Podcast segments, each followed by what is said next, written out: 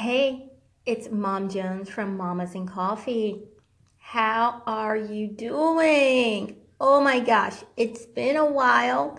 I keep falling off the wagon here at Anchor, but I've got to get myself together and um, come to you guys more frequently because it's been too long. It's been way, way too long.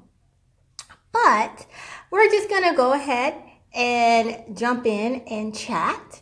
And I would love to talk to you guys about being a ray of sunshine for others. Are you a ray of sunshine for others? Do you teach your children to be a ray of sunshine for others? Well, let me tell you, you know, each and every day we wake up, we have a choice. A choice of having a great day or having a miserable day. Right? Because you can make that choice before you walk out the door. And I try to choose um, having a great day. But sometimes it's a little hard. It is. because we have worries and we have struggles and all that stuff that goes on in life. But on days, majority of the days, that I am having a great day, I try to share that little bit of um, sunshine with the next person I encounter. That's right, even if it's a stranger, you know, simply saying hello to them could very well brighten their day. And I teach the same to my children.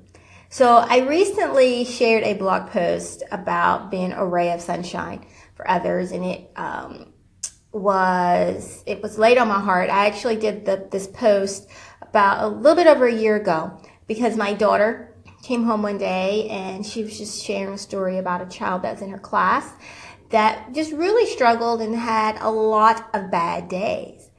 And she wanted to know what she could possibly do to help this child, but at the same time, not be verbally attacked um, by this child because this particular kid was known to lash out. So we just talked about different things that she could do. And, um, you know, the first thing I said to her was just speak.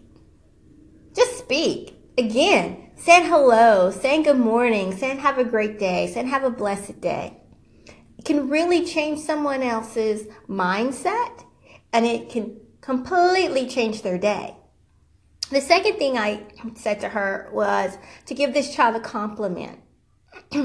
now, ladies, if you're a female listening to this, uh, we kind of have this issue with giving one another compliments.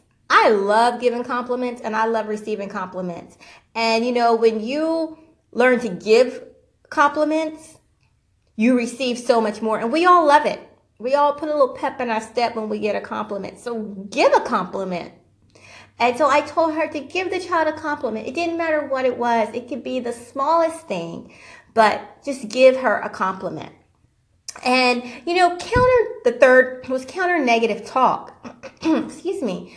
Um, you know, we sometimes beat ourselves down. We beat ourselves up, right? Like we are just so negative to ourselves. Um, and I just told her to counter that.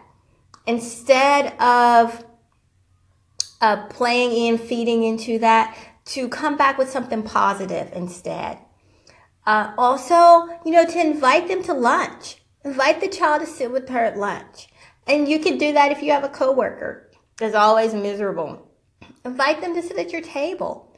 It will go a very long way. Um, the other thing I offered or told her to do was to offer to help with the class assignment. So if you're an adult and you have a coworker or just someone you come across in life, offer to help them with something. Um, it gets the conversation going. It loosens loosens them up. It loosens you up, and it gives you a little bit of insight of why they may be um, miserable. So learn to be a ray of sunshine for others. Have a very blessed day. Bye from Mom Jones.